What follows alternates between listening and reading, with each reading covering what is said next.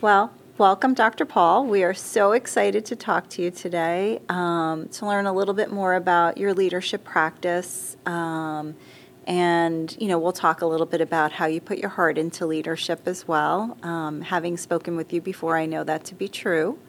Um, so, yeah, so today is just going to be a fun conversation about how you lead at HMH.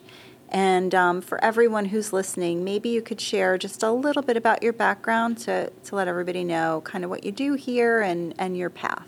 Great. Well, thank you so much, firstly, uh, Tria, Patrice, for having me here. It's really um, of course. Uh, an honor to be here, and I'm um, excited about our conversation. I grew up in Canada and uh, went to med school in Canada, did my residency in Canada, and moved to Boston for my GI fellowship back in uh, 2002. So I uh, stayed in Boston for about a decade. Then I moved to Philly for another decade before I came to HMH. I practice as a pediatric gastroenterologist, and I am uh, the chair of pediatrics at Hackensack Meridian School of Medicine and also at K. Hovnanian Children's Hospital, which is located at Jersey Shore University Medical Center.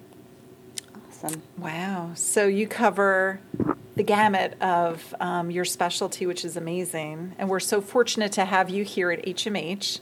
And um, just want to add, it's interesting to hear your journey from Canada to the United States and the different states you've been with us. Um, would love to know a little bit more about you and how you feel you use your strengths every day with your team. That's a excellent question. So, one of my uh, passions is engaging team members. So, this is something that I feel I've uh, been able to mature over time, this particular strength.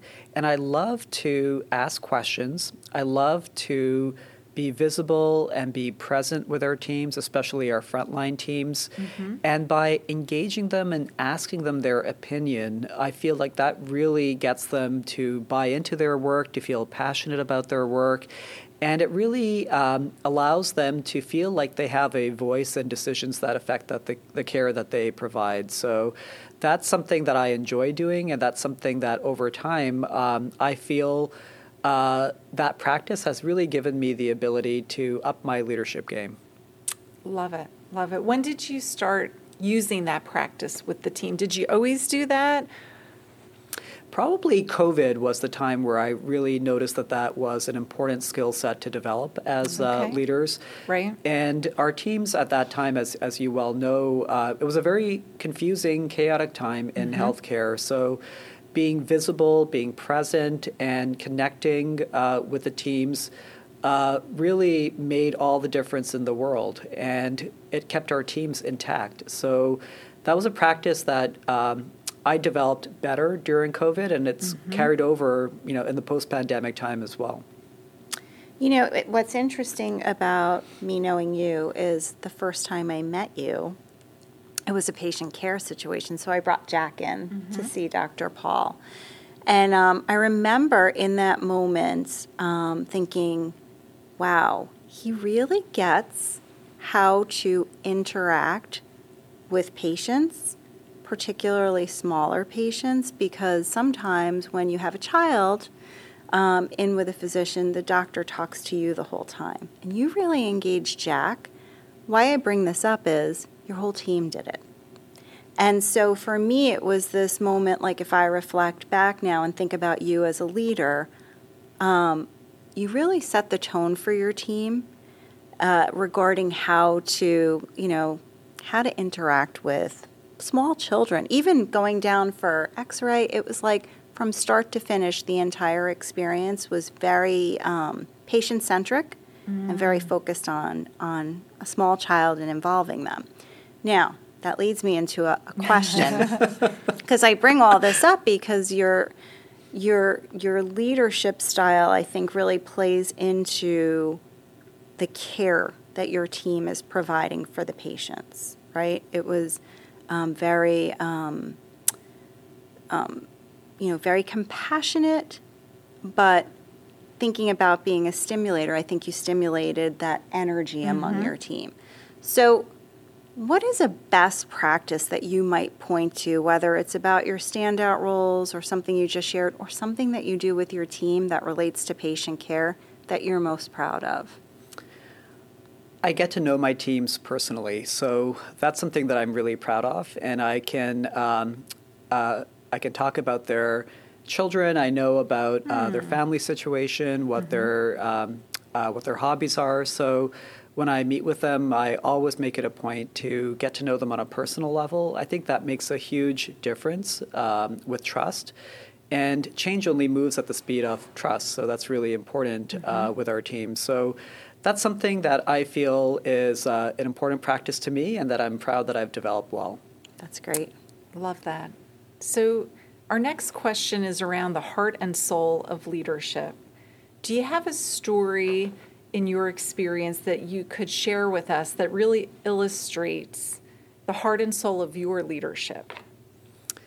Well, one story is where uh, when I first started at our children's hospital, I believe that the direction that we needed to move towards for our intensive care unit was uh, an in house model where the physician would be in house 24 7. That wasn't the model that existed previously. Um, so, through a lot of work at especially connecting with our ICU doctors, listening to them, understanding the opportunities and the barriers to the um, uh, that prior model, through that work, we were able to set a new vision that was a shared vision with our team and um, with myself, and create a model whereby the doctors would stay in house. There'd always be a senior physician in the children's hospital, Right. and uh, that I believe impl- improved the experience as well as the quality for the children and the families in our children's hospitals. So I look back at that time and thinking, oh boy, this is uh, a lot of alignment, a lot of communication, a very different model than we had previously. But I'm proud that by working together as a team and by listening to the uh, concerns and the experiences of the team members, we were able to create something better. That's amazing. So, in that example, how often were you meeting with the team for that particular initiative? Probably several times a day. Uh, Wow. So between the nursing team and the physician team, um, and this carried on for at least several weeks, we were having really in-depth discussions. Challenging time. We had um, some medical leaves at the time, and uh, we wanted to be sure that once we stabilized the situation, that we would have a, a great long-term sustainable model that would be best suited for the kids. So. Awesome. Awesome. Incredible. So, we talked a lot today about some of your loves um, when it comes to leading. And I know you and I have talked about the check in. And um, when you think about leading and leading your team, maybe what are some of the loathes, or how do you even work with your team on some of their loathes? Yeah, so the loads that I have, um, sometimes the alignment can be challenging in a matrix network with um, so making sure that everyone is thinking about the situation in the same way that you are um, juggling multiple priorities uh, is challenging as well but at the end of the day i think that those loads have made me a better leader because through vetting things in a matrixed organization you can really be sure that the decisions that you make are better decisions after having gotten input from um, from different individuals.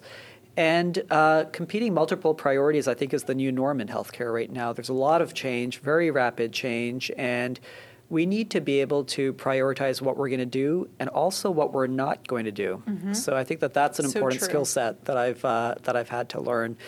And I make sure that when I connect with our team members, I ask them what they loved during their last week and what they loathed as well. And I keep, I, I show curiosity. I ask a lot of questions, and I make sure that I understand what their priorities are going to be for the coming week as well. That is great. awesome.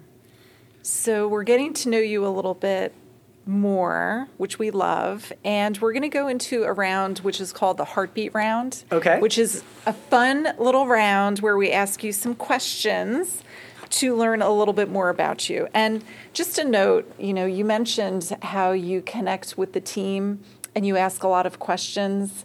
And to hear you say that you even get to know what their hobbies are is just amazing. Or when we asked about the project, the initiative, um, to get an in-house physician, and we asked you, well, how often do you talk to the team? Several times a day, is your answer. Like it just shows how interactive and how engaged you are with the team.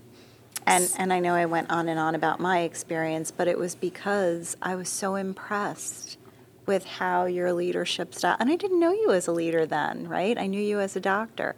How that translated to the whole team. It's really impressive. You don't It see it all the time. So good So for you. true. Thank you. So now we're going to get to know you a little bit more personally with our heartbeat round.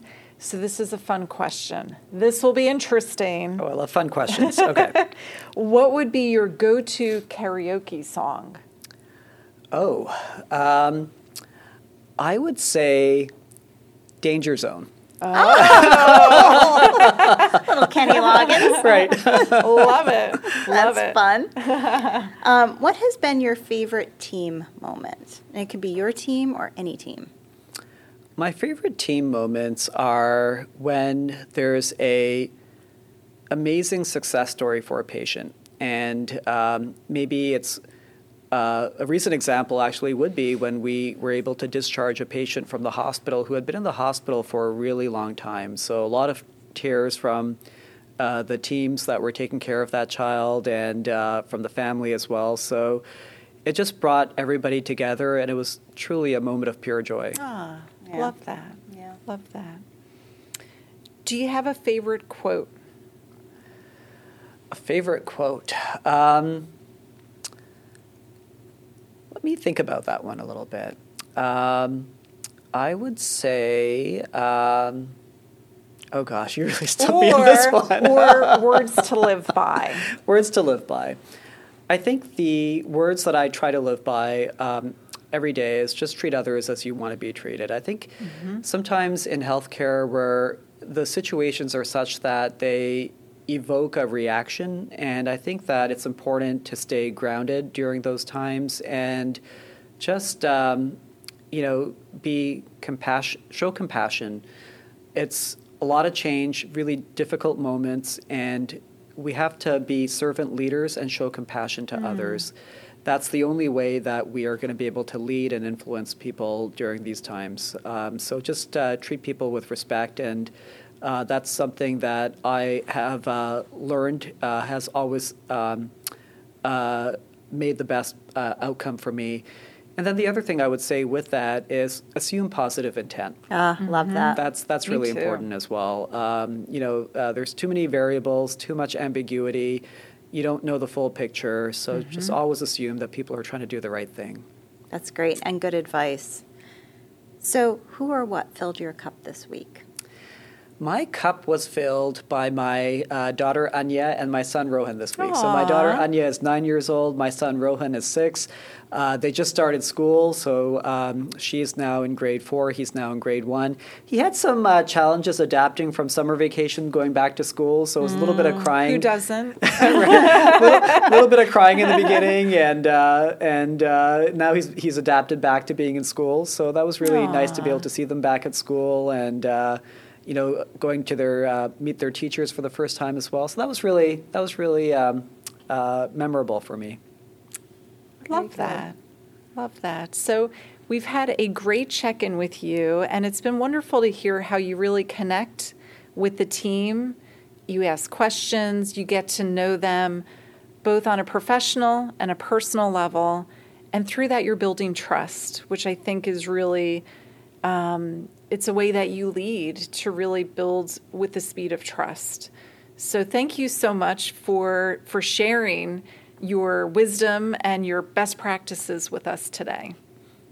Truly my pleasure. It was it was a lot of fun talking to both of you, and um, thanks for inviting me. Thank you. Thank you.